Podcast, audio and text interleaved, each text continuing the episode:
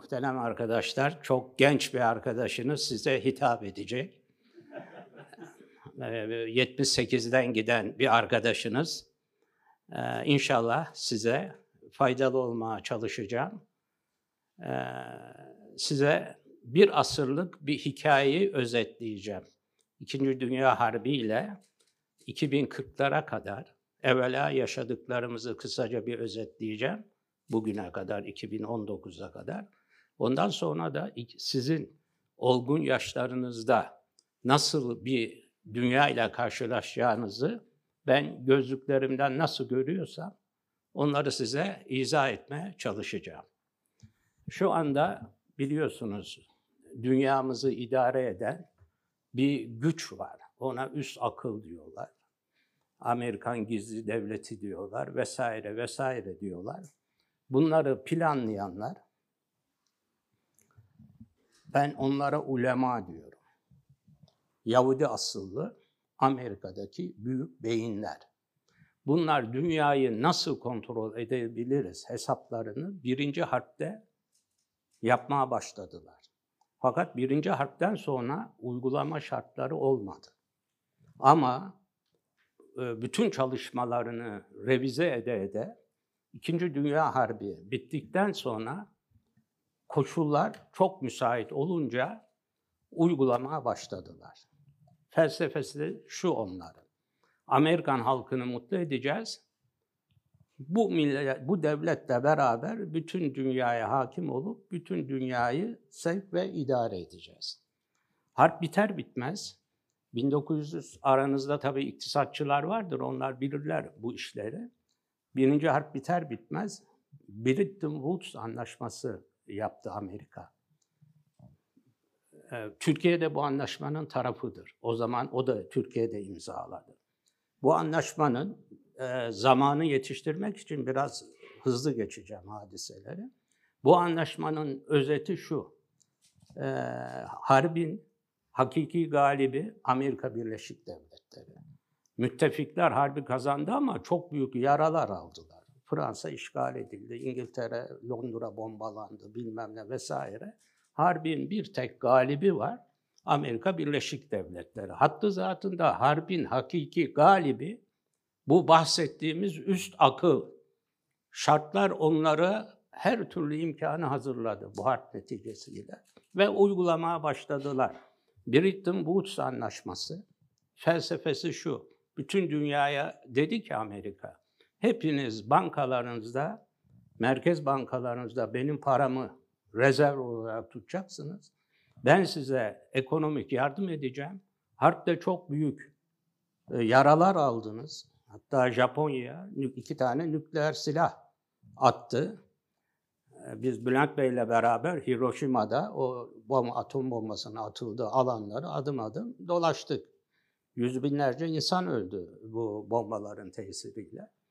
Hepsine, o da dahil, Japonya'da dahil, ben sizi kalkındıracağım e, taahhütünde bulundu. Ee, ve arkasından IMF'in kurulması, Dünya Bankası'nın kurulmasıyla e, bu sistemi yürürlüğe koydular. Ve Marshall yardımları başladı. Bu yardımlardan en çok istifade eden ülkeler işte Japonya gibi, Almanya gibi Avrupa ülkeleri, Türkiye'de bundan e, istifade etti ve bu sistem e, dünyaya yavaş yavaş hakim olmaya başladı. Dolar, Amerikan parası dolar, dünya parası oldu. Ve sistem öyle kurulu ki doların banka hareketlerini iktisatçılar, bankacılar, bu tip eğitimi görenler bilirler e, Amerikan parasıyla, dolarla bir iş yaptığınız zaman hangi ülkede yaparsanız yapın, yani misal getireyim Türkiye'de yapın, e, Akbank'tan, İş Bankası'nda e, bir hesabınıza doları göndereceğiniz zaman para evvel Amerika'ya gider, muhabir bankaya, oradan diğer Türkiye'deki bankaya gelir. Yani doların bütün hareketini Amerika Birleşik Devletleri takip eder. Net anlaşıldı bu değil mi? Yani onun için böyle e, ancak keş parayla Amerika'nın haberi olmadan onun parasını bir yerden bir yere nakledebilirsiniz. O, onun miktarı da bu sistem kurulduğu zaman çok azdı. Yani bankonot para. Bir kaydi para vardır, bir de nakdi para vardır. Esas sistemde dönen kaydi paradır. Yani şimdi Çin 4 trilyon dolar rezervi var. 4 trilyon dolar o 100 dolarlıklardan Çin Merkez Bankası öyle bir para yok ki. Ya Amerikan tahvilleri vardı Çin'in elinde veya Çin Bankası alacaktı, Amerikan Bankası borçlu. Yani para kaydi paradır. Bu sistem uzun müddet devam etti. Avrupa ülkeleri, Almanya harpten sonra toparlandı. Herkes Avrupa bir seviye geldi. Japonya bir seviye geldi. Alan memnun, satan memnun, bizim üst akıl fevkalade memnun, dünyaya hakim. Bu sistem böyle devam ediyor. Bizim gibi daha sanayileşmemiş ülkelerde ufak tefek hamleler yapma e, çalışıyordu. Fakat kıta Avrupası bundan, bu hakimiyetten, Amerika'nın ve bu üst akılın hakimiyetinden rahatsız oldu. O zaman kendi aralarında kömür birliği, demir birliği teferruatlarına girmiyorum. AET, ilk yediler, Avrupa Ekonomik Topluluğu ve bugün Avrupa Birliği haline geldiler. Bunun e, kuruluş e, felsefesi De Gaulle'e falan aittir. Yani e, eski Fransız Cumhurbaşkanı. O bunu kabullenemedi. Avrupa'nın böyle ikinci plana atılma. Adenauer, Alman Başbakanı. Bunlar hazmedemediler bu işi. Dediler biz tek başımıza mücadele etme şansımız yok. E, birleşirsek bir güç olabiliriz diye Avrupa Birliği'nin felsefesini bu iki e, değerli devlet adamı ortaya koydu. Ve e, biliyorsunuz hiç Avrupa parasından falan korkularından bahsetmediler bu birlik kuruluncaya kadar. Ve sonra Euro'nun 2002'de devreye girmesiyle Amerika bundan fevkalade rahatsız oldu. Çünkü dolarla bütün dünyayı kontrol ediyor. Yani Amerikalı iş adamının bir Japonya'da veya Almanya'da bir şirket alması gayet kolay. Amerikan bankaları parası da yoksa git kaç para bu şirket? 3 milyar dolar. 3 milyar doları veriyor 25 sene vadeli gidip satın alıyoruz. Yani bütün Almanya'daki bir sürü şirketin hisselerin çoğu Amerikalı şirketlere aitti. Bu üst akıl yalnız tabii böyle parayla, pulla, e, ekonomiyle ilgilenmedi. E, bütün iletişim vasıtaları ele, ele geçirdi. Hollywood bunların elinde. Universal stüdyolar, Amerika'da ne kadar stüdyo varsa, film stüdyosu, e, hepsi bu grubun elinde veya temsilcilerin elinde. Yani e, Almanya'daki basın bunların elinde. Avrupa basının da bunlar kontrol ediyor. Bu gizli güç ediyor, kontrol ediyor. Biz zannediyoruz ki Fox TV'nin sahibi Moldak. Bizde niye TGRT'yi satın aldı Fox TV var? Fox TV para mı kazanıyor? Fox TV her sene zarar ediyor. E niye Türkiye bir iş adamı zarar ettiği bir yerde kalır mı? Kalmaz. E niye devam ediyor? Demek ki bir hizmet ediyor. Yani bir gayesi var, o gayeye hizmet ediyor.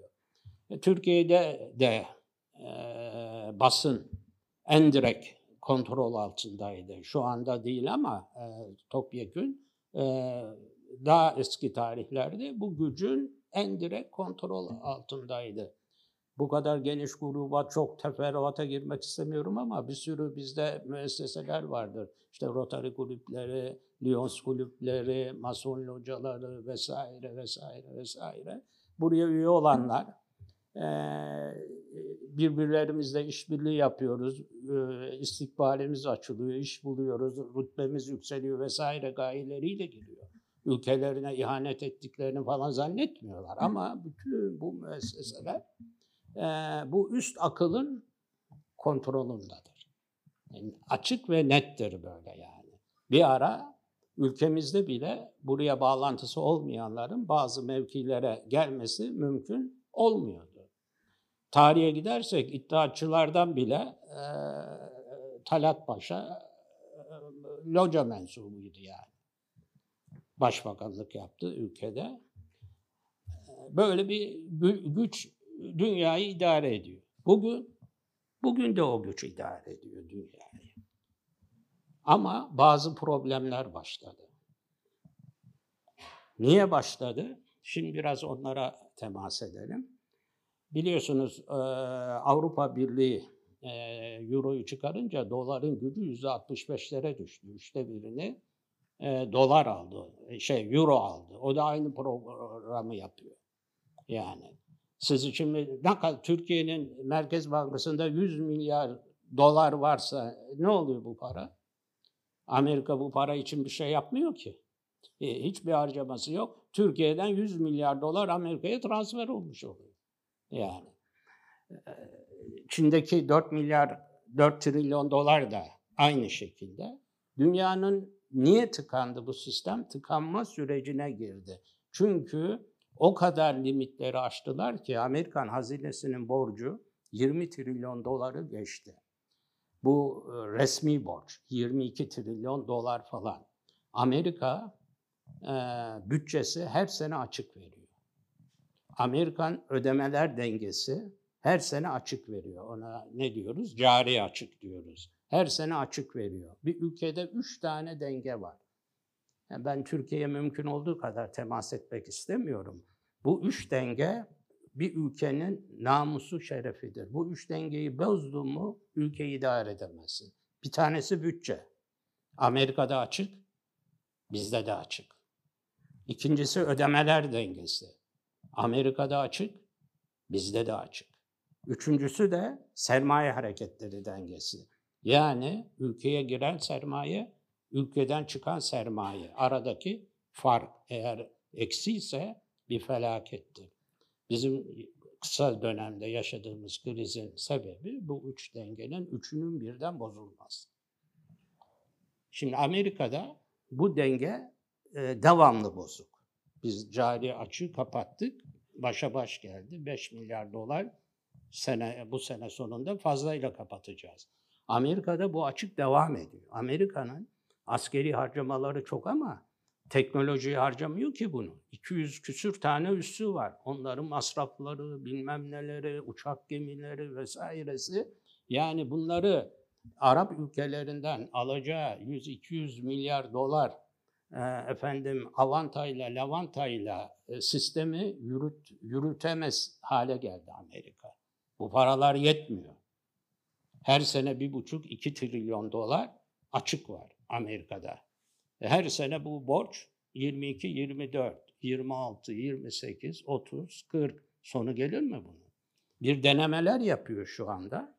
Bitcoin çıktı. İnsanlar da çok sağ. Yani Bitcoin nedir karşılığı bunun?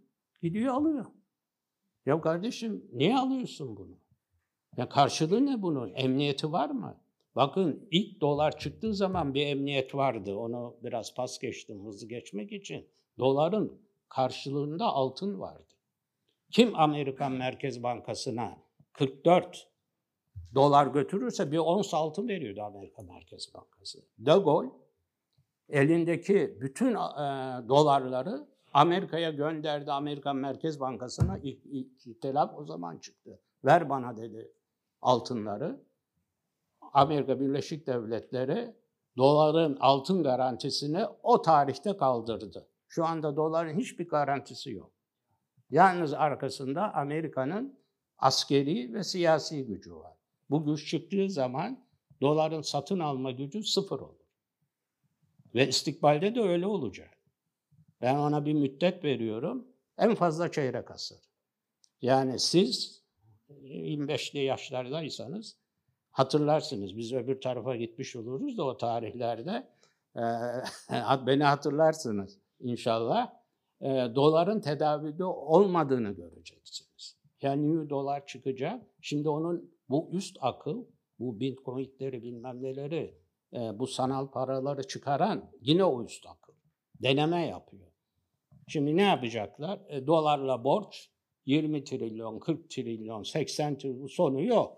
Diyecekler ki kardeşim yeni bir para var bitcoin, dolar, doların satın alma gücünü bir ipi bırakacaklar. 100 e, e, bin dolara bir bisiklet alamayacaksın.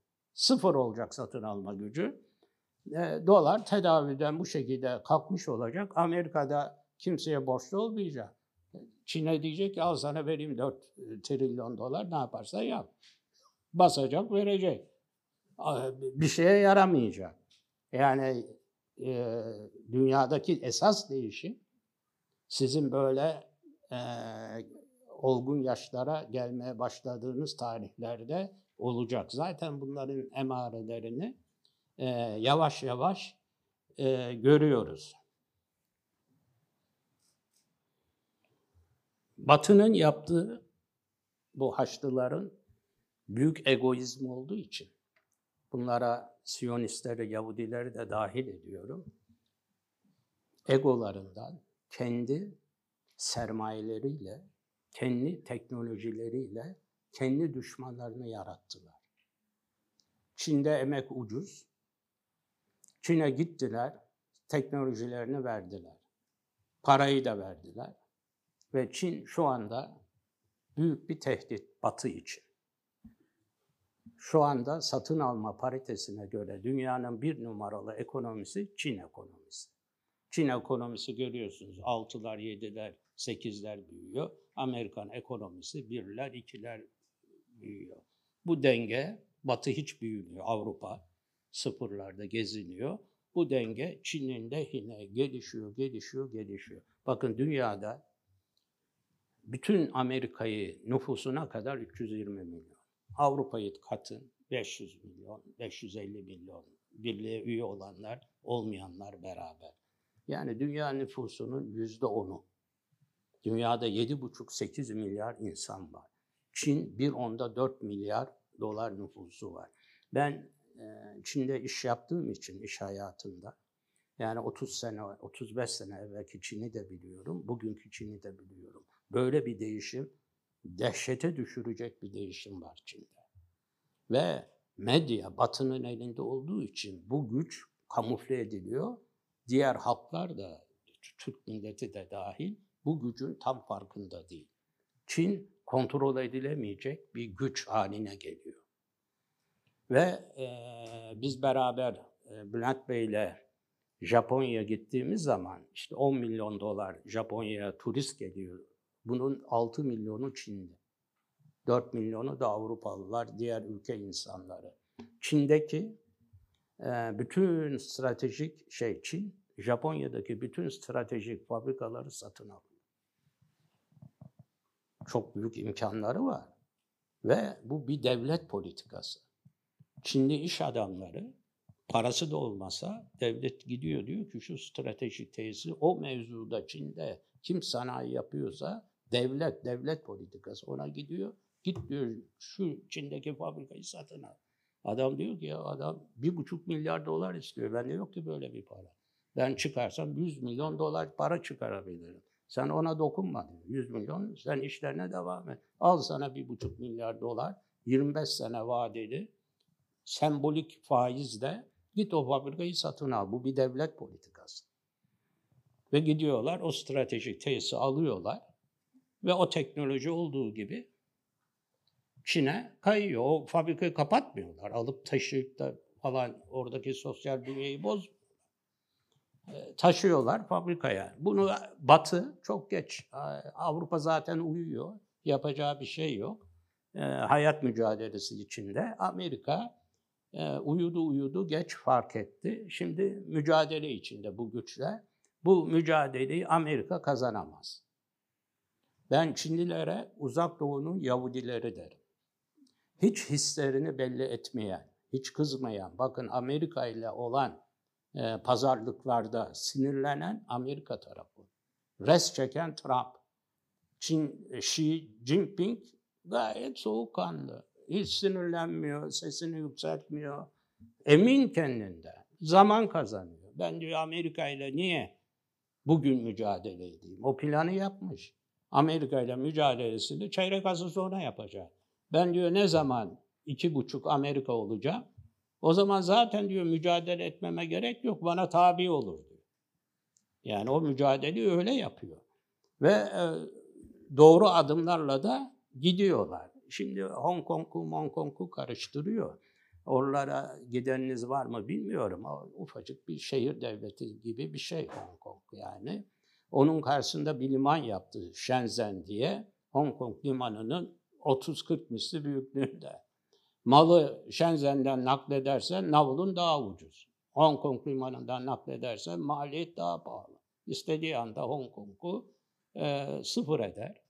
E, yapmıyor onu. Öyle bir taktiği var. Çünkü arka bahçesini tanzim ediyor e, Çin. Mesela Malezya, devlet başkanı Müslüman, Hacı hanımefendi ne güzel değil mi? Biz de seviyoruz Maleyleri. Hakikaten çok iyi insanlar. Ama ekonomisinin yüzde sekseni Çinlilerin elinde. Yani Malezya demek bana göre Çin demek. Bütün para, pul, ekonomi onların elinde. Ee, yani irredantasını organize ediyor Çin. Yani ya Tayvan, Vietnam, Kamboçya, Filipinler, hatta Hristiyan ülkelerin, e, insanların yaşadığı Avustralya ve Yeni Zelanda'da ekonomi yavaş yavaş Çin'in eline geçiyor. Onlar da idareleri, idareleri hiçbir baskı yapmıyor. Hong Kong'a da toleransı oradan ileri geliyor. Yoksa 24 saatte Hong Kong meselesini halleder. 24 saat bile sürmez. Bırakıyor o vaziyette. Amerika'da onu orada sıkıştırıyor. E, fakat bunlardan netice alması mümkün değil. Amerika'nın Pasifik'te çok büyük problemleri olacak Çin'le. Onun rakibi Çin. Hangi Orta Doğu ülkesi Amerika'ya zarar verebilir? Arap alemi, İslam alemi meydanda. İran ne yapabilir? Hiç kimse bir şey yapamaz. E, İsrail'in de kaprisleri genişleyeceğim, genişleyeceğim, genişleyeceğim diye. Nereye genişliyoruz? İsrail'de nüfus yok ki. İsrail'de ne kadar Yahudi yaşıyor biliyor musunuz? 6 milyon. İsrail nüfusunun 1 milyon 800 bini Arap. Yani İsrail vatandaşı.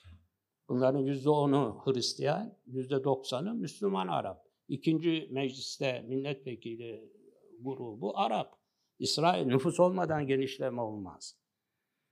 Bu üst akıl senin elinde de olsa, bilmem ne de senin elinde olsa, yok Fırat'a gelecek, bilmem nereye gelecek falan. Bunlar gayrimümkün şeyler. Bunlara yayılamaz. İşte taşeron kullanarak yapmaya çalışıyor. PKK'yı, YPG'yi, Kürtleri kullanıyor. Onları istismar ediyor Amerika marifetiyle. İşte bizim güneyimizde bir koridor açacaklardı. Beceremediler. E şimdi daha aşağıdan böyle bir koridor açmak istiyorlar. Şimdi oradalar. Orada bir devletçi kurabilir miyiz, kuramaz mıyız diye. Kurulsa bile bu da yaşamaz. İsrail'in genişleme şansı yok. İsrail'le nüfus da bilmem neyle genişleyemez. Nüfusunun yüzde 22'si civarında Hasidik var. O hani lüleli saçlı siyah. Çoğalanlar bunlar. Bunlar Netanyahu'ya gavur diyor. Bunlar harp etmek istemiyor. Bunlar çalışmıyorlar. Bunlar e, yöne, bunlar askere gitmiyor, bilmem nereye gitmiyor. Yani İsrail'in de handikapları. Biz eğer kafamızı iyi çalıştırırsak, bakın sizler yeni nesil insanlarsınız. Türkiye'nin maalesef bir eksiği var.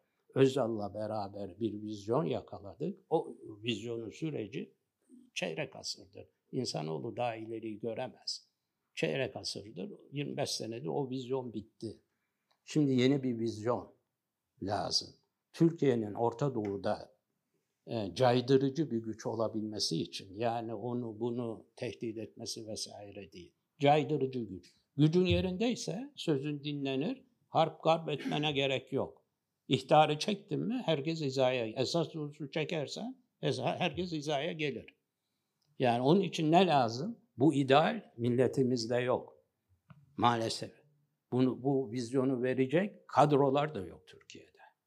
Bakın ben bir Türkiye çizeyim size. Çok basit. Türkiye'den bahsetmeyecektim ama 50-60 bin dolar fert başına milli geliri olan nükleer silah dahil her şeyi milli üretebilen bir Türkiye olsa, İsrail bir tek Filistin'i öldürebilir mi?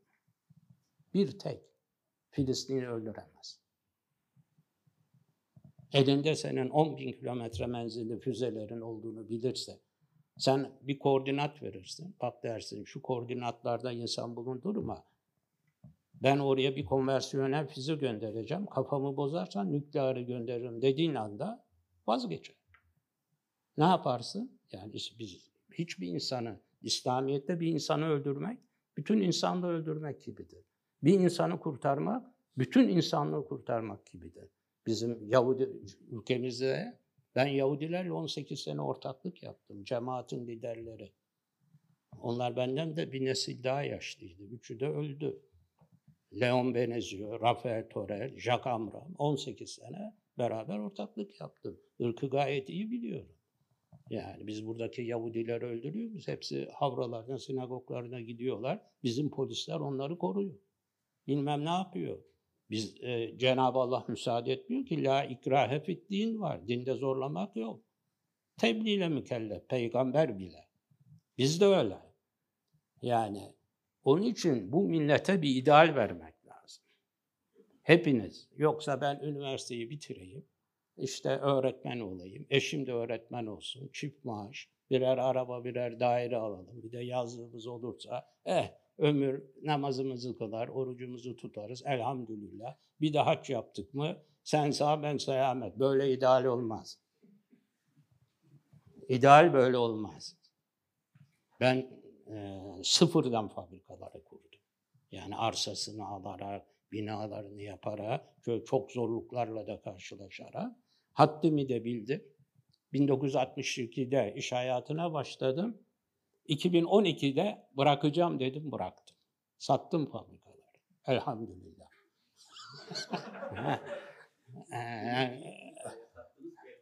Çok şükür. Yani biz yani bir zararımız olmadı. Elhamdülillah. Gezebiliyoruz, tozabiliyoruz. Yani ben 15-20 gün evvel e, Sudan'ı gezdim adım adım. Bundan e, e, bu sene şu hadise olan ülkeleri gezdim. Kolombiya, Ekvator, Peru ve Bolivya. Bakın oradaki insanların hepsi Asya kökenli, yerliler. Milattan önce 10 bin sene evvel Bering Boğazı donuyor. Bin sene devam eden 10 asır Asya'da Amerika'ya göç başlıyor. Ee, Meksika'nın Chichen Itza, Guatemala'nın Tikal, Mikal, nerelere kadar gidebiliyorlarsa bazı gruplar Bering'in civarında kalıyor vesaire. İşte bu İnkalar daha aşağı Güney Amerika'ya iniyorlar. Yani konuştukları zaman Türkçe konuşuyor zannediyorsun. Morales'i gördünüz değil mi? Şimdi kaçtı Meksika'ya. Tipi ne tipi? Asya tipi değil mi? Safkan Asyalı. Orada da zulüm Orta Doğu'daki gibi devam ediyor. Kolombiya Amerika'nın kontrolünde, Ekvator Amerika'nın kontrolünde, Peru Amerika'nın kontrolünde, Bolivya kontrola girmemişti. İhtihar etti, mihtihar etti, indirdi aşağı. Venezuela'da Madura'yı biliyorsunuz başına gelenleri, suikast dahi, bilme, o da kontrol altında değil. Amerika yani bu, bu böyle devam etmez. Adaletle yönetemezsen, zulümle yönetmeye kalkarsan, Firavunlar başaramadı. Nemrutlar başaramadı. Devrin Nemrutları, Firavunları da başaramayacak. Oraya doğru gidiyor. Bu süreci yaşıyoruz. Fakat bu süreçler böyle insan hayatı gibi bir senede, iki senede değişecek süreçler değil. Yani zamanlama hatası yapabiliriz ama illaki ben gözlüklerimden görüyorum Amerika'nın süper güç olma ömrü çeyrek asırla kısıtlı. En fazla çeyrek asır. Çeyrek asır sonra e, gö- görebildiğim doların ilk darbe yemesiyle dünya para sistemi değişecek bir kere o zaman. Buna da en fazla 25 sene veriyorum. Daha evvel de olabilir. Bakın Bitcoin denemeleri falan bunlar boşuna çıkmış işler değil. Trilyonluk iştir Bitcoin. Trilyon dolarlık iş.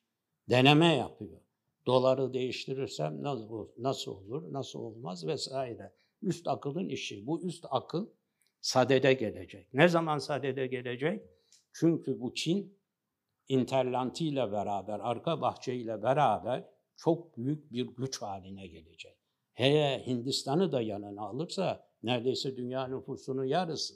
Bir onda dört Çin, bir onda dört Hindistan. Oradaki diğer Asya ülkeleri de Vietnam falan da 90'lar falan yani az nüfuslu ülkeler değil. Japonya bu oraya e, ilhak olacak. Çin'in kontrolüne girecek. Katiyi. Gözüküyor zaten. Orada da var 125 milyon nüfus. Vietnam, Kamboçya, Filipinler o arka bahçeyi tanzim edecek. Ne kadar sürer? 20 sene sürer. Ondan sonra oradaki güç herkesi korkutacak. Onda Avrupalılar zannediyorum ki en önce Avrupalılar kanaat değiştirecek. Diyecekler ki bu böyle olmaz. Biz çok büyük yanlışlık yaptık. Yani gözü, gözlüklerinden gördüğüm şu. Bu büyük musibete karşı. Bunların çünkü yüzde sekseni nüfusun ateist. Yecüc mecüc belki de. Onları bilemem. Ee, ama işaretler öyle gösteriyor. Bu böyle mallarıyla geldiler, e, paralarıyla sonra da kendileri de yavaş yavaş batıya doğru gelmeye başladığı zaman Rusya bile paniğe kapılacak. O zaman e, zannediyorum ki ehli kitapta bir birleşme olacak. Herkes sadede gelecek, başta Avrupa. Bakın bir küresel güç, enerjisi ve askeri gücü olmayan bir küresel güç olamaz. Avrupa Birliği bir küresel güç olamaz. Avrupa Birliği'nin küresel güç olması için Rusya'nın birliğin üyesi olması lazım. Türkiye'nin birliğin üyesi olması lazım. Yani nüfusu böyle ciddi bir milyar doları falan geçen bir güç, küresel güç olabilir. Enerjisi olan, askeri gücü olan vesaire. Yani bütün insanlarda, ehli kitapta çeyrek asır içerisinde çok büyük kanaat değişiklikleri olacak. Burada e, bizim de e, böyle 35 dakika falan oldu. Ben fazla işi 10 dakikada e, konuşayım. İsterseniz soru varsa soru sorarsınız. Anlama, anlatamadığım şeyler de var biraz ama e, zamana da riayet etmek mecburiyeti var. E, bizim illaki illaki zenginleşmemiz lazım. Bu bir e, şeydir yani. E, devrin cihadıdır ya. Herkes ne görevdeyse Türkiye'nin zenginleşmesi için katkı sağlayacak. Öğretmen de olabilir, emniyet e, mensubu da olabilir, hakim de olabilir ama kafada ülkeyi zenginleştirmek olacak. Endüstrileşme olacak. Ben Bayraktar'ın fabrikasını gezdim 3 saat. Kendisi gezdirdi. Milli bir kahraman Selçuk Bayraktar. Açık net söylüyorum. Ben 50 senelik sanayiciyim ya. Milli bir kahraman. O SİHA'lar, İHA'lar, yüzde 93 yerli malzeme. Ve 6000 metreden vesikalık resim çekiyor. Yani e, yerdeki adamın elinde tabanca mı var, kaleş mi var, ayakkabısı kahverengi mi, siyah mı, köylü mü, terörist mi, al, yukarıdan görüyor.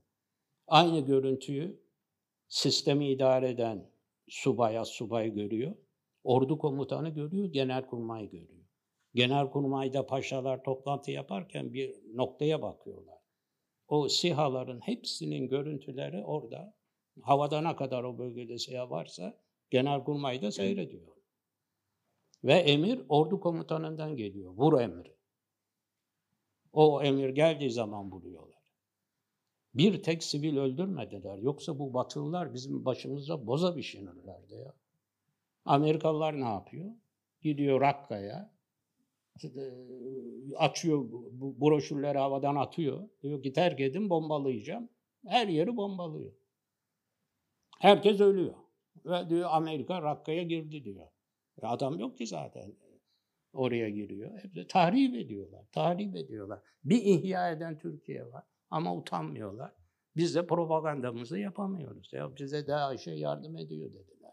Neler dediler, neler dediler. Kendimizi anlatamıyoruz. Dinimizi anlatamıyoruz ya. Ya İslam dini bir insanı diyor, bir insanı, bu insan ateist olabilir. Bir insanı kurtarmak, bütün insanlığı kurtarmak gibidir. Bir insanı öldürmek, bütün insanlığı öldürmek gibidir. Öyle geliyor Bağdadi'nin adamı boğazına çalıyor, bıçağı kesiyor falan. Biz bunlara inanıyorduk gazeteler okuyor. Hepsi stüdyolarda çekiliyor. Londra'da, şurada, burada. Bunlar propaganda malzemesi. Bir Müslüman böyle infaz yapabilir mi? Yargılamadan, bilmem ne etmeden. Ne hakkın var senin bir insanın canına kıyma? İslam yasak yapıyor bunu, yasaklıyor. İslam barış demek zaten. İslamcı demek, barışı seven demek. Biz bunu da anlatamıyoruz. Yani bir öcüleri çıkarıyor Amerika bunları parayla pulla bilmem neyle. Biz de savunamıyoruz ya. Bunlar Müslüman değil ki. Bir Müslüman böyle şey yapar mı? Bir Müslüman karıncayı incitmez. Cenab-ı Allah kendine affedersin isyan edene işte Çin'in nüfusunun yüzde sekseni ateist. Hiçbir şeye inanmıyor. Ne ahirete ne bilmem niye. E niye kahretmiyor Cenab-ı Allah? Mühlet vermiş ya. Küfür kıyamete kadar baki. Zulüm olursa zulme tahammül etmiyor Cenab-ı Allah. Bakın zulüm varsa Cenab-ı Allah tahammül etmiyor. Gayretullah'a dokunuyor. Şimdi zulüm var. Batı'nın yaptığı bir zulüm var. İsrail'in yaptığı bir zulüm var. İhya olmayacaklar. Bak İslam aleminden Hitler çıkmaz. Almanya'dan çıktı Hitler. Eğer bir Hitler daha çıkacaksa bunların yoğun olduğu bir yerden çıkar. Benim tahminim var. Söylersem uygun olur mu olmaz mı bilmiyorum ama çıksa çıksa Amerika'dan çıkar. Eğer Amerika'da ekonomiler alt üst olur da yoğun Amerikan halkı bunun müsebbibi kimlerdir diye araştırmaya başlarsa o zaman bu gizli güç deşifre olur, oradan çıkabilir. Bir Müslüman karıncayı bile incitmez. Bakın Türkiye'de Darül Aceze'ye gidin.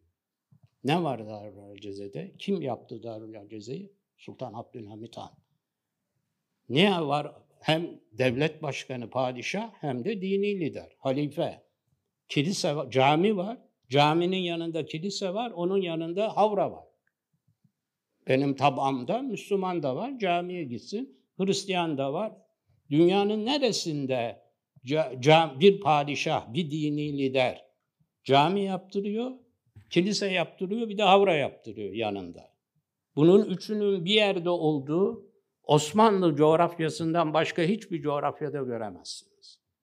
Kuzguncuk'ta camiyle kiliseyi yan yana görebilirsin.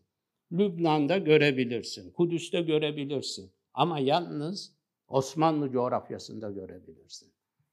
Bir papanın bir cami inşa ettiğini duydunuz mu? Veya bir patrik efendinin vesaire. Yani İslam'ın toleransına bakın ya. Bütün inanışlara karşı. Niye? Çünkü Cenab-ı Allah herkese iradeyi, cüzdeyi vermiş. İrade-i külliye sahibi kendisi mühlet de vermiş. Aklı başındaysa, deli değilse, sabi değilse mükellef tutuyor. Ne zamana kadar? Verdiği mühlete kadar, ona dönünceye kadar. Onun için biz e, baskı yapamıyoruz farklı inançlara. Dinimiz müsaade etmediği için. Böyle bir muhteşem dini maalesef anlatamıyoruz. Ben Dar e, Darül Aceze Başkanı'nı ziyaret ettim. Orada başkanı anlattım. Dedim ya buraya dedim şeyi getir. Ayin yapsın. Patrik Efendi. Kilisede ayin yaptırsın ama dedim bizleri çağırma. Bütün katılanların hepsi Hristiyan olsun ve Türkiye'deki Avrupalı Hristiyan devletlerin konsoloslarını çağır.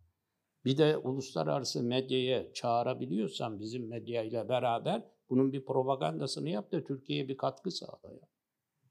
Ertesi e, o, muka, Yahudilerin mukaddes gününde de e, hağam başını çağır, aynısını yap. Ama de, Türkleri çağırma, biz birbirimize propaganda yapmayalım.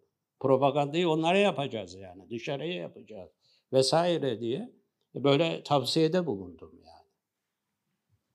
Ben kendim yabancılarla temasımda elimden geldiği kadar bunu yapıyorum. Ezberlediler, bazen de şey yapıyorlar, e, rahatsız oluyorlar. Bıktırıncaya kadar yapıyorum. Neredeyse onlar bana anlatacak aynı şey. Temcit pilavı gibi tekrar ediyorum. Kızdıklarını da hissediyorum ama ben devam ediyorum. Anlamamazlığa geliyorum yani. Bu vesileyle dur bakalım başka notta ne var ne diyeceğim size. Efendim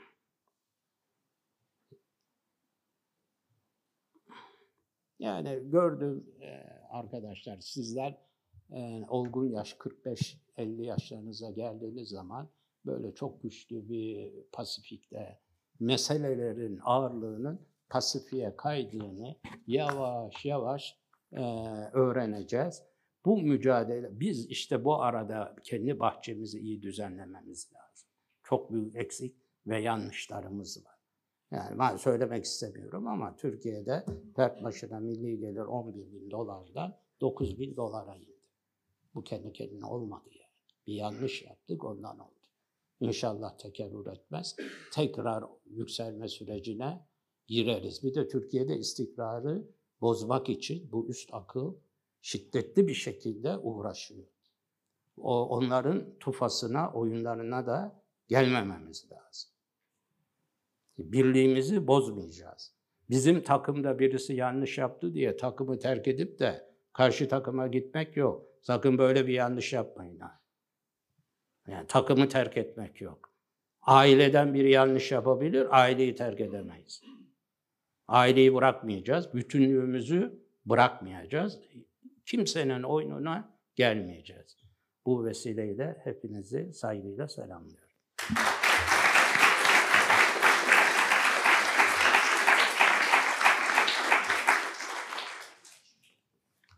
40, 45 dakika sürmüş. Dakika. Haddimi bilirim. Bu, ya, bu yaşa kadar onu öğrendim. Haddimi bilmeyi. Varsa soru, cevabını biliyorsam veririm. Versene. Merhabalar, Hüseyin Seyit Kaplan ismim. Ee, Boğaziçi Üniversitesi'nde bilgisayar mühendisliği öğrencisiyim. Geliyor evet. mu sesim? Biraz yakınlaşırsa mikrofon. Ee, ben şeyi soracağım. Ee, öncelikle hoş geldiniz. Ee, Pakistan'a gitmiştim ben bu Eylül ayında. Evet. Pakistan'da ki otoyolların çoğunu Çin yapıyor. Evet. Yani aslında o dediğiniz arka bahçeyi Pakistan'da var. Ve Hı hı. insanların çoğu Çince öğreniyor. Evet. Ee, şimdi e, Çin bunları e, kapital yani şöyle söyleyeyim. Çin'in e, ideolojisi kapitalist bir komünizm mi? Yani komünist bir Çin diyorlar ama kapitalist gibi iş yapıyor. Yani kapitalistçe bir mantıklı yapıyor. Yani ben bunu merak ediyorum. Gerçekten bu komünist bir Çin'in şeyi mi? İdeolojisini yansıtan bir şey mi? Yoksa e, hani orada mesela Çin'deki işçilerin ne şartlarda çalıştığı belli yani. Hani eee, çok düşük ücretlerle çalışan şeyler. Hani bu nasıl bir Anladım. yani bunların politikasını bir de son bir şey söyleyeceğim.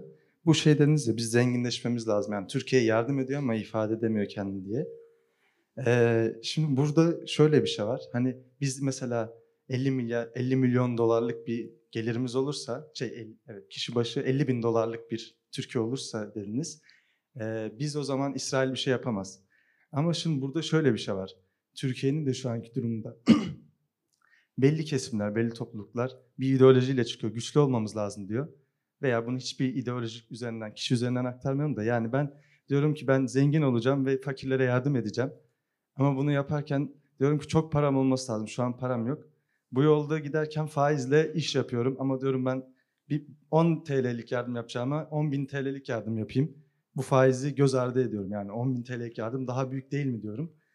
Ee, bu durumda şöyle bir şey oluyor. Yaptığım yardım aslında dürüst bir yardım olmuyor. Yani tamam 10 bin TL'lik yardım yapabilir duruma geliyorum ama işin sonunda nihai durumda dürüst bir kişi olmuyor. Yani dürüst bir ülke olmuyor. Yani şunu söyleyeceğim. Allah bize dürüst olmadığımız zaman yardımını göndermiyor. Yani iki buçuk kat şey e, bundan 10 kat büyük bir Türkiye olduğumuzda ama dürüst insanların olmadığı bir Türkiye olduğunda bu yardıma biz nail olabilir miyiz? Yani Bedir Savaşı bunun en büyük örneği. 300 kişilik bir ordu nasıl yenebiliyorsa. Osmanlı'da da böyle örnekler çok fazla var. Çok küçük bir orduya. Yani Türklerin Anadolu'yu fethetmesi, Malazgirt Savaşı bile bunun bir örneği. Yani kaç misli bir Bizans ordusu var. Teşekkür ediyorum. Sağ. Hadi sağ ol. Mini bir konferans verdin yani. Şimdi ben teferruata girmiyorum. Ben Çin'i e, çok çok iyi biliyorum. Çin'in Pakistan, bakın bizde de FETÖ'cüler vardı ya, Pakistan'ın da FETÖ'cüsü vardı. O, o tasfiye oluyor bizdeki gibi. Şimdi bundan Amerikan baskısından e, kurtulmak için e, Pakistan, Pakistan biliyorsunuz nükleer bir güçtür. Resmi rakamlara göre Pakistan'da 185 tane atom bombası var. O Atom Enerjisi Kurumu'nun e, ifade ettiği rakam belki gerçek daha fazla. Yani Çin'le e, bu İpek yolu dolayısıyla Çin büyük de sermayesi olduğu için eee, Pakistan'ı eee, ekonomik bakımdan destekliyor. Amerika'nın en büyük handikapı o. Yalnız silah verir bilmem ne harp ettirir. Şimdi Çin daha akıllı politikalar güdüyor. Dediğiniz gibi yo- yollar çok kötüdür Pakistan'da. Çinliler e, hem kendi sermayeleriyle Pakistan'ı elde etmek için e, yardım ediyorlar ekonomik bakımdan. Yani bu ilişki gelişiyor. Onu e, yeni yeni başladı bu ilişkiler zaten. Bakın e, Çin'de hayat seviyesinde çok büyük farklılıklar var. Ben o süreci yaşadım. Yani e, Şangay'da bizim Mahmut Paşa gibi tek katlı, iki katlı ufacık ufacık dükkanların yerinde şimdi gökdelenler yükseliyor. Yani Çin'de böyle bir şey var. O Çin'de ucuzluk da e, moda var Çin'de ya. Çin'de o kadar zengin iş adamları var ki 15 milyar, 20 milyar dolar varlıkları olan sayıyla iş adamları var. Çin çok zengin bir ülke. Çin'de belki 100 bin, e, 100 milyon nüfus Batı standartlarının üzerinde yaşıyor. Batı standartlarından daha iyi yaşıyor. Ücretlerde de o eski 25-50 dolar ücretler bitti. Çin'de on binlerce, yüz binlerce kobi var. Çin'le baş etmeleri mümkün değil. Bakın bütün buzdolabı parçalarını e, Çin üretiyor. Arçelik'in de dahil. Dünyadaki yani o kadar ihtisaslaşma var ki bir Çin'de de bir üst akıl var. O üst akıl yönlendiriyor. Ben Tokay çakmağı kuran, Türkiye'de ilk çakmak fabrikasını ben kurdum. Parçaların bir kısmını Çin'de yaptırıyordu. Çin'de bir köyde bir adam, yüksek makine mühendisi Çinli. Üç kişi yönetiyor fabrikayı. Kendisi, eşi, bir de çok iyi İngilizce bilen e, bir sekreter. Üç tane yönetici var. 200 işçi var, köyün kadınları. 15 tane de mühendis teknisyen var. Kalıp da yapıyor, bilmem ne de yapıyor. 7 tane parça üretiyor. 7 parça, üstelik de yarı otomatik. Bizdeki fabrika full otomatik. Robotlarla çalışıyoruz. O bu yarı otomatik. 200 dolar veriyor kadınlara. Üreteceği miktar belli. 8 saatte üretiyorsa 8 saat çalışıyor. Eli ağırsa 10 saat. 200 dolar ne SSK var, ne emeklilik var, hiçbir şey yok. Yemek de yok. Öğlenleyin bir tatil veriyor. Herkes motosikletine, bisikletine biniyor evine. Çocuğuna emziriyor, bilmem yemeğini yiyor, geliyor. Sudan başka bir şey yok, çay da yok. Muhtasar yok. Efendim SSK primi yok. Net ödediği ücret 200 dolar, 200 işçi aylık. İşçiye ödediği 40 bin dolar. Mühendislerin maaşları da 800 dolarla 1000 dolar arasında. Onlarla beraber ben çıkar bakayım dedim maliyetini. Adam çıkardı maliyetini. Günde o yedi parçadan birer buçuk milyar adet üretiyor. Dünyada da üretilen çakmak bir buçuk milyar. Ve e, maliyeti böyle çok ufak parçalar var. Bakır 0,2 gram bilmem ne vesaire ama üzerinde 3 tane delik var. Yani o parçaları üretiyor. Bütün cirosu 8 milyon dolar, senelik cirosu. 8, maliyeti de 7 milyon 200 bin dolar. 800 bin dolar para kazanıyor. Hiç vergi vermiyor. Devlet ondan bir şey istemiyor. 800 bin dolar. Evine götürdü beni. E, site içerisinde e, triplex 100 mavuzu olan villada yaşıyor. Aylık e, bütün harcamam Çin'de fiyatlar çok ucuz. 10 bin dolarla geçiniyorum diyor. 120 bin dolar. Altında arabası var. Karısının altında araba var. Bütün maliyet ayda 10 bin dolar. Üst tarafına da yatırım yapıyor. Devlet destek oluyor. Verme diyor vergiyi. Sen istihdam sağla, üretim yap, bilmem kimse aşık atamıyor. Ben de burada full robotlarla çalışıyorum. Maliyetim aynı.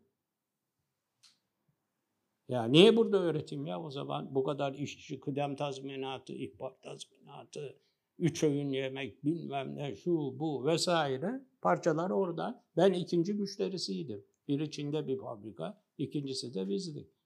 Yani böyle bütün Arçelik'in parçaları bakın gidin hepsi e, Çin'de üretilir. dünyadaki buzdolabı e, üretimine denk gelen parça üretiyor. Bu bir sistem. Bakın bu çok ciddi bir sistem.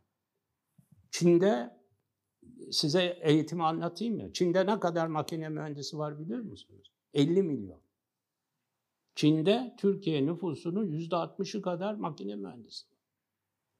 Öyle hafif bir güçten bahsetmiyoruz. Onun için bu batılılar ellerindeki basınla masınla ne anlatırlarsa anlatsınlar. Bunların hiçbir gerçek değil. Kontrol edilemeyen bir güç haline gelecek. Kısmen geçici önlemler alınabilir. Bu ticaret anlaşmaları gibi. Çin de ona uyar. O hedefe koymuş zaten bir numara olmayı. Oraya yani oraya ulaşacak. O faiz maiz meselesi bak üretim esastır. Benim bahsettiğim üretmek. Nasıl eskiden biz harp araç gereçlerini üretiyor muyduk? Cumhurbaşkanımızın konuma polisi, polisleri ne kullanıyordu? Glock marka tabanca kullanıyordu. Amerikan yapısı. Mermileri vermedin mi tabanca çalışmaz. E, geç uyandık. Daha doğrusu fırsat vermediler. E şimdi ne yapabiliyoruz? Bakın harp endüstrisinde çok kısa bir zamanda müthiş gelişmeler oldu. Demek ki Türk insanı o şuuru verirsen başarır. Başarabiliyor. Gözlerimizde de gördük. Ve Allah korusun Selçuk'u yani. Onun propagandasını da yapmak istemiyorum. Milli bir kahramandır. Esas kahraman babası. Babasıyla da tanıştırdı. Ee, yani Özdemir Bey milli bir kahramandır ya. Oto yedek parçacılığından e, gelme, İTÜ'den mezun. Babası da bir mühendis. Yani hakikaten milli kahraman. Yeni uçak, yeni bir uçağın e, prototipini gördüm. E, uçmak üzere. Yani 2020'de uçacak. E, insansız uçak. 3,5 ton mühimmat taşıyacak. İki tane birer tonluk füze, iki tane dörder yüz kiloluk roket taşıyacak. Ee, ve F-16'nın yaptığı bütün işleri yapacak pilot. 2020 yılında havada.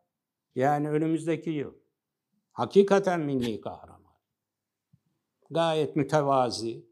Görüyorsunuz belki basından şuradan buradan. Hiç siyasi bir havası olmayan. Cumhurbaşkanımızın damadı ama bunu hiç kullanmayan. Tamam mı? Kendi işinde gücünde. Müthiş e, kaliteli bir mühendis kadrosu var. Müthiş. Bu işleri becerebiliyor. Yani becerilebilir. Şimdi TUSAŞ'ın başında eski Türk Hava Yolları Genel Müdürü var Temel Potir. Dört dörtlük bir mühendistir. Yani Türkiye bu hamle hepinizin e, bu şeyde bir kat, katkımız olacak ki biz, biz razı değiliz 10 bin dolara. Ben 50 bin dolara eh razıyım. Var mı başka bir şey? Soru. Hoş geldiniz. Ee, Eyvallah. konuşmanız için teşekkür ederim. Ömer Batuhan Taker, İstanbul Üniversitesi Ekonomi 4. sınıf öğrencisiyim. Buyurun. Çin'den bahsettiniz. Çin'in yatırımlarından Japonya'daki ve diğer Av- Avrupa veya diğer ülkelerdeki yatırımlarından bahsettiniz. Şu anda Çin'in en önemli projesi bir kuşak bir yol projesi olarak görüyorum. Bunun süper güç olmasındaki etkisini size soracağım. Bir de Türkiye açısından değerlendirmenizi rica edeceğim. Efendim, tabii bu projeyi Amerika Batı önlemeye çalışıyor ama önleyemez. Geciktirir, ertelenir vesaire. Bu Türkiye'nin lehine bir proje. Türkiye'nin çok lehine bir proje. Ara, ara ülkelerin hepsinin lehine bu proje. Pakistan'ı olsun vesaire vesaire. Amerika bunu ertelemek istiyor. Amerika ne istediğini bilmiyor. Yani benim gücüm var diyor. Ben ne dersem o olur. Böyle bir Efe çıkmış.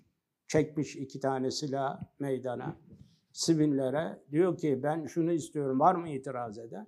Üzerinde bir şey yoksa ses çıkaramazsın. Dünya bu halde. Bunun efeli namütenayi sürmez. Bir gerekçesi var mı? Bu projeden ne gelecek?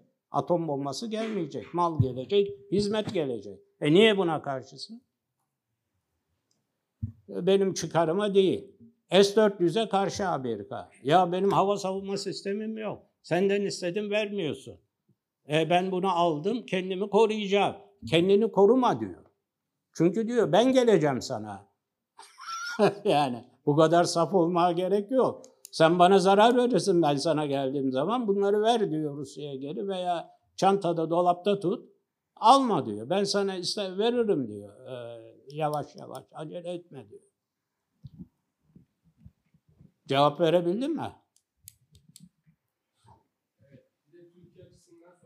E, Türkiye'nin lehine dedim. E, yani bu çünkü bizden güzergah geçeceğine göre biz de o transitten e, yol güzergahından bir sürü istifade edeceğiz. Zaten TANAP dün açıldı gördünüz.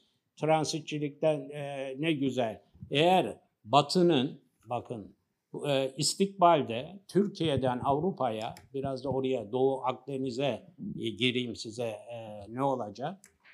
E, doğalgaz sıvılaştırılıp tankerlerle batıya gidip de batıdaki sistemlere pompalandığı zaman navlun yedi misline çıkıyor.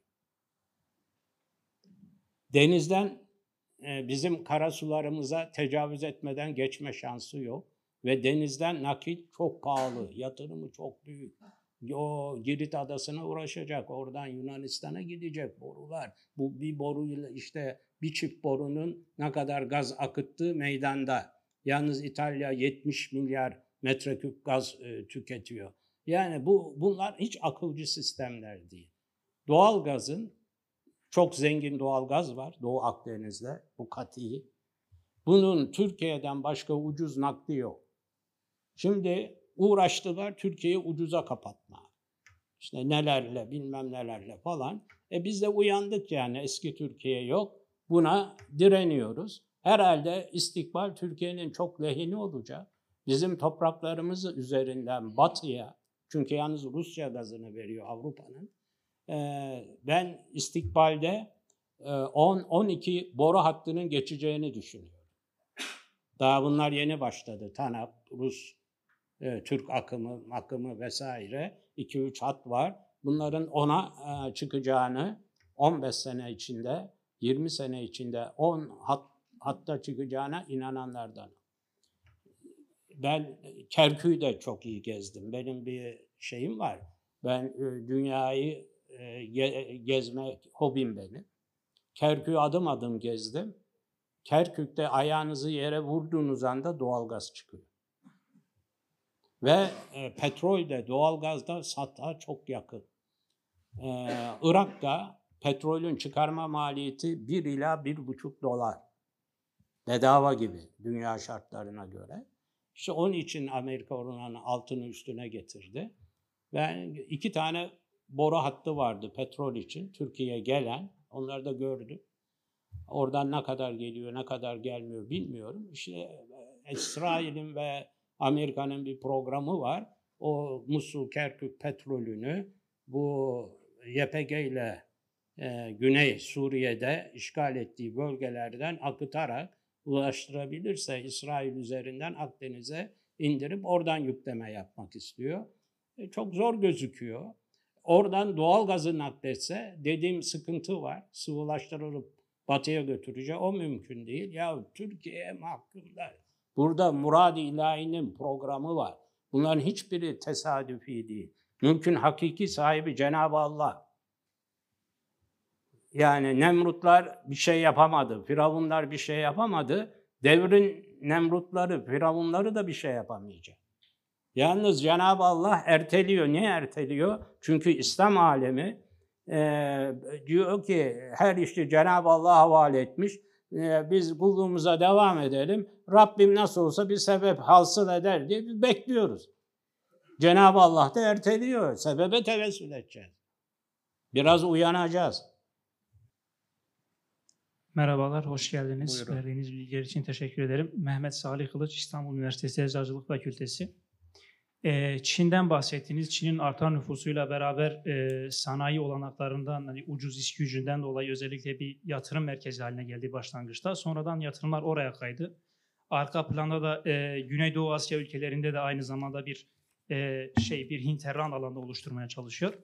Ee, şimdi bunu söyledik ama bir yandan da e, dünyada yapay zeka ve robotlaşma dediğimiz şey çok hızlı bir şekilde gelişiyor. Artık insan gücünün yerini çok büyük oranda makineler almaya başladı ve bu inanılmaz bir hızla e, gelişiyor. Avrupa ve Amerika'da da özellikle e, alternatif enerji kaynaklarına yönelim var. Amerika'da son 10 yılda bu alternatif enerji kaynaklarına olan yönelim 17 kat artmış. Yani bu yatırımlar. Güneş enerjisi, rüzgar enerjisi vesaire. Hatta Fransa ve Almanya'da da işte 2030 yılından sonra e, tamamen elektrikli araçlara geçmeyi e, planlıyor Hollanda ve Fransa'da. E, bu yapay zeka e, teknolojisi ileride gelişirse ve insanlara olan yani bu ihtiyaç, insan iş gücüne olan ihtiyaç azalırsa ya da tamamen ortadan kalkarsa çünkü görünen o. Çin yine buna devam edebilir mi? Bu sürdürülebilir bir şey, sürdürülebilir bir şey olabilir mi? Çünkü nüfus dediğimiz şey artık ortadan kalkıyor. Bu bir. İkincisi de e, bize bir tavsiye olarak e, ne önerirsiniz? Çünkü bir konferansta ben yine dinlemiştim. Bu e, Amerika'da e, implant malzemeleri üreten bir e, şirketin şirkete çalışan birisinden dinlemiştim. Çok büyük bir işsizlik dalgası geliyor ve buna hazır olun demişti. Çünkü hiçbir işe yaramayan insanlar çağı gelecek. Yani hiçbir işe yaramayacağız. Çünkü robotlar artık ameliyat da yapıyor. Her şeyi tasarlayabiliyorlar. Bize ne tavsiye edersiniz? Teşekkür ediyorum. Vallahi eğer teknolojik gelişmelerde Çin Amerika'yı geçecek. Yani onun için eee, şey yapmayın. Ya bir mühendis adedinden bahsettim. 50 milyon makine mühendisi var. Çin'in yaptığı telefonu hepiniz biliyorsunuz. Ben bunları yaşım itibariyle çok teferruatlarını bilmiyorum. Çalarsa konuşuyorum, bir de ben arıyorum. Başka işlerle uğraşmıyorum. Ee, ama e, teknolojide gördünüz e, Amerika ancak yasaklarla bilmem nelerle önlemeye çalışıyor. Rekabetle önleyebiliyor mu? Önleyemiyor. Ne zaman? 2019'da. 2029'da hiç önleyemeyecek. Çin'de herkes bilgisayarın başında, bütün Çinliler, bi- bilgisayar mühendisleri. Yanında da uyku tulumu var. Çalışıyor 8 saat, bir çorba içiyor. Uykusu gelince tuluma giriyor. Uyuyor orada bir 6-7 saat. Ee, ihtiyacını görüyor, tuvalete gidiyor, geliyor, tekrar çalışmaya başlıyor. Bu ırkla aşık atamaz Amerikalılar. Amerikalıların nüfusun çoğu obez zaten. Hiç mümkün değil yani. Tehditle bir yere gidemezsiniz. Tehditle. Amerika şu anda tehdit ediyor. İkna ettiği bir tane devlet, bir tane insan var mı Amerika'nın? Susanlar niye susuyor? Korkudan. Ve insanlara her zaman hizmet sektörü insansız olmaz. Yani siz eee, robotlarla yemek servisi yapamazsınız. Eee, otel odasını da toplayamazsınız. Yani hizmet sektörü insansız olmaz. İnsanlara her zaman iş olur. Ee, İstanbul Teknik Üniversitesi Endüstri Mühendisi Yasin Sener. Benim sorum biliyorsunuz İngiltere Avrupa Birliği'nden ayrıldı. Bu Çin'in projesi olan İpek yolunda son durağı. Ee, hani düşen bir batıda İngiltere de aynı e, istikamette mi gidecek yoksa Çin'le işbirliğiyle yükselecek mi? İngiltere'nin durumu batıyla farklı mı olacak bunu soracaktım. E, İngiltere zaten farklı. E, Avrupa Birliği'nin parasına, euroya geçemezdi ki o Commonwealth üyesi. E, o zaman diğer o bağlantılarını kaybederim endişesi var. Yani Avustralya, Yeni Zelanda, Hindistan bilmem ne vesaire. O, onun devlet aklı çok yukarılarda. Onlar Almanlar, Fransızlar gibi değil. Onların artıları var, İngilizlerin. Onlar kendi çıkarları doğrultusunda bir ada İngiltere. Ama eski e, Amerika'nın pozisyonu bir asır evvel İngiltere'nin elindeydi. Ama şimdi İngiltere istikbalde e, düz bir Avrupa devleti olarak. Yani bir, dünyada çok ağırlığı böyle 19. asra takılmayalım. 19. asırdaki İngiltere yok. İngiltere'nin askeri gücü de yok şimdi. Nüfus da e, belli. E, İngilizler zaten e, bir kısmı Avustralya, Yeni Zelanda terk ediyorlar. E, görüyorsunuz İngiltere'ye gittiğiniz zaman Hintliler, Mintliler e, işin başında o. Hintli polisler e, denetliyor İngilizleri havaalanlarında. İngiltere e, dünyada ağırlığı olan bir ülke olma özelliğini yavaş yavaş e, kaybediyor ama bunu da geciktirmek istiyor. Yani sterlin e, o Commonwealth üyeleri tarafından da milli paraya yakın korunuyor vesaire. Bunlardan istifade ediyor İngiltere. Onların Hindistan'dan da çıkarları var, Avustralya, Yeni Zelanda'dan da bunlarla Avrupa Birliği'ne kalsa bunlarla münasebetleri yavaş yavaş kaybedeceği endişesiyle kanaatim odur. Avrupa Birliği'nden çıktı. Bana göre e, doğru bir karar verdi. Bekir Bey hoş geldiniz tekrardan. Ben Sevban Altay. İleride doların değerini kaybedeceğinden bahsettiniz. Şimdi bildiğiniz gibi FED e, periyodik olarak e, faiz düşüşü yapıyor ve bunun ileride de devam etmesi öngörülüyor. Ve bu piyasaları anladığım kadarıyla pek tatmin edemiyor ki devamı geliyor bu faiz düşüşlerinin. E, bunun sonucunda para basımına geçilir, geçilir mi? Piyasaların nakit enjeksiyonu olur mu? Bir de e, sizin dediğiniz şeyle bu doğru orantılı mı? Doların değer kaybetmesiyle. Yani şu anda tabii faizleri indiriyor ve e, dolar olarak genişliyor. Yani kendi ifadeleriyle, resmi ifadeleriyle e, borç 22 trilyon dolar. Ama belki hakikati daha farklı. Onu da bilemiyoruz. Ha, babam basıyor doları. Siyasi ve askeri gücü olduğu müddetçe de dolar tedavülde kalıyor. Yani bu 1-2 sene, 3 sene, 5 senede hemen değişecek bir hadise değil. Ben çeyrek asır bir vade koydum. Böyle 24 saatte değişecek işler değil bunlar.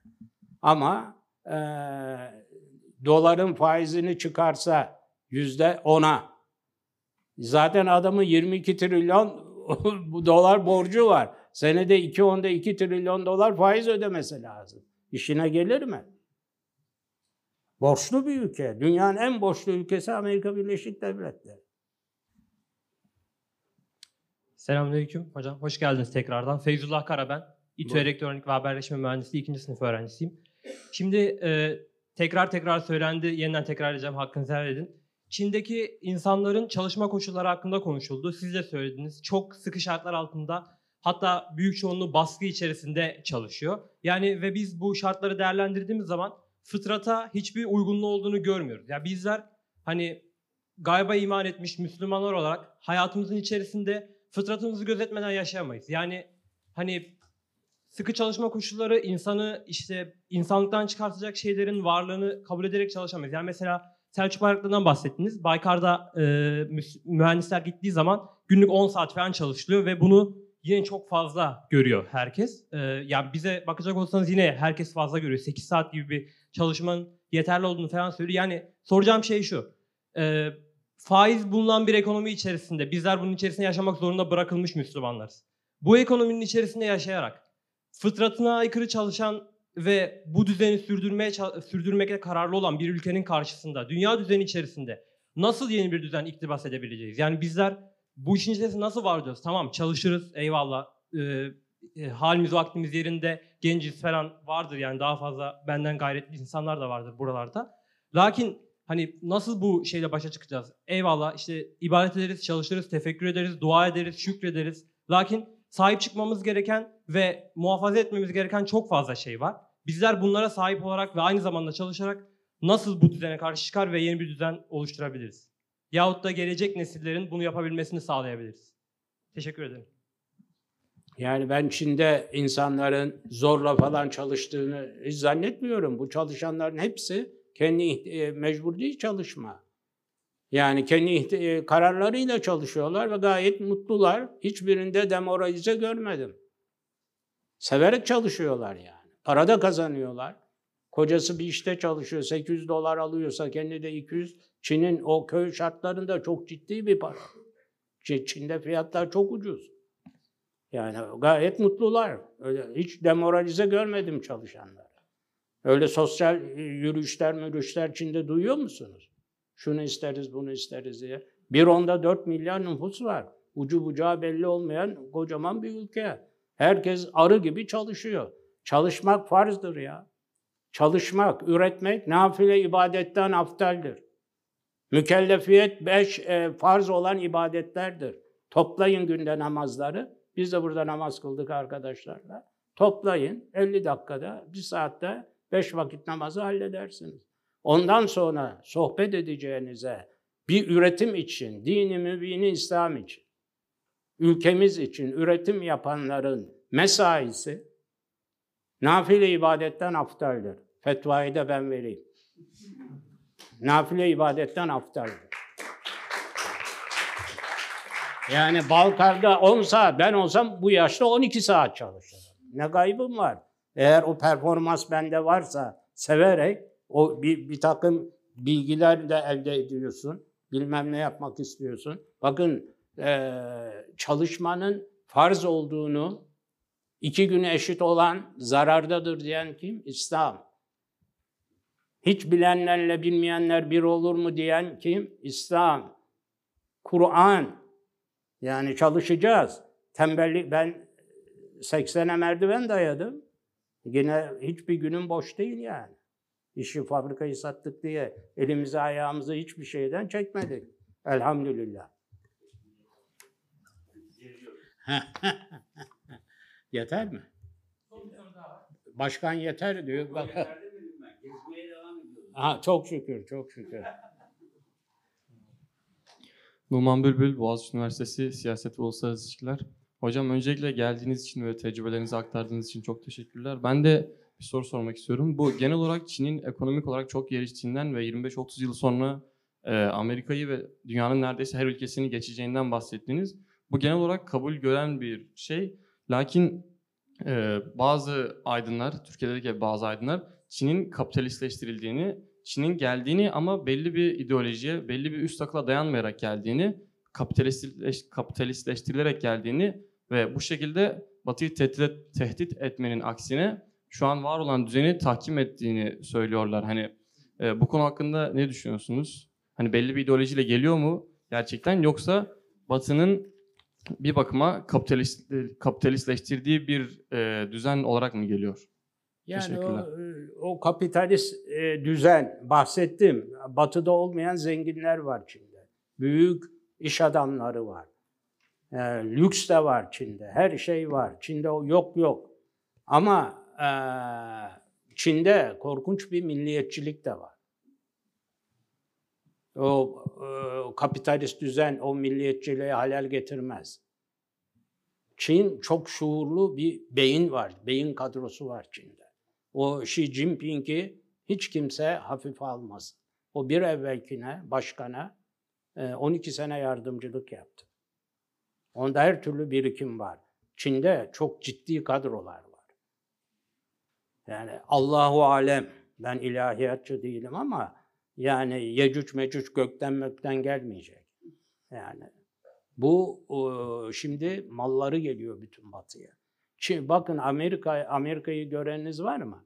Amerika'daki bütün marketlerde şurada burada yalnız Çin malı var. Bakın Amerika'nın marka mallarına, marka Amerika'da marka olan mallara Made in China yazar. Üretim yeri. Tamam Avrupa'da da öyle, bizde de öyle. Bir sürü tüketim malına bakın hepsi Çin. Çin dünyanın fabrikası olmuş. Ya bu tesadüfen olur mu? Bunu yönlendiren bir şuur var, bir beyin var. Bak ben bizdeki eksikliği söyledim. Türkiye'de vizyon Özal'la beraber bitti. Özal'ın vizyonu da bitti ama. Özal'ın vizyonu Türkiye'yi dışa açmak vesaire, Türk parasını koruma kanunu şudur budur vesaire. O miladını doldurdu. Ee, şimdi yeni bir vizyona ihtiyaç var. Bir millete bir şuur vereceğiz ya. Yakışıyor mu 10 bin dolar bize yani? Fert başına. 82 milyonluk bir Türkiye'ye. Bin senelik devlet tecrübesi var. Anadolu'nun her yerinde fabrikalar e, böyle coşmalı, çıkmalı yani. Ben siyasetçi olsam, ben siyasete hiç girmedim bu yaşa kadar. Oraya da fazla temas etmek istemiyorum ama ben siyasetçi olsam Anadolu milletvekillerinin hepsinin bir numaralı görevi kendi şehirlerine dev tesislerin kurmasına aracılık etmek olmalı. Yozgatlı, Sivaslı, Erzurumlu. Dev bir yatırım. Türkiye'de büyük yatırımları, bakın Türkiye'nin Çin'de münasebeti nasıl olur biliyor musunuz?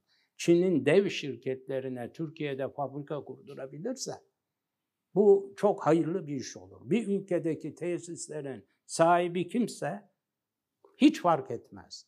İsterse Ermeni olsun, isterse Yahudi olsun, Rus olsun, Amerikalı olsun. Tesis Türkiye'de ise korkma. Sırtlayıp kaçıramaz. Çalışanların da yüzde 95'i e, Türk. Yüzde yüzü hatta. Oradaki bütün teknik bilgiler, bilgiler millete intikal eder. Şimdi Volkswagen Türkiye'de fabrika kuracak. E, güzel bir şey. Ne yapacak ürettiği malların? Yüzde doksanı ihraç edecek. E bir sürü teknisyen yetişecek. Bakın Özal F-16'ları Türkiye'de monte ettirdi. Kendisi yüksek mühendis, elektrik mühendisi olduğu için bir şuur var. Bir tane doğru dürüst uçak mühendisi olmayan Türkiye'de binlerce mühendis ve teknisyenin yetişmesine vesile oldu. Bak şimdi Türkiye ne yapıyor Özal'dan sonra? Kendi uçağını yapmaya çalışıyor. Elinde bir kadro var yani. Sıfırdan bir tesis kurmak çok dehşet bir hadise yani. Ben yaşadığım için söylüyorum. Yani. Teşekkür ederim. Hepinize tekrar teşekkür ederim.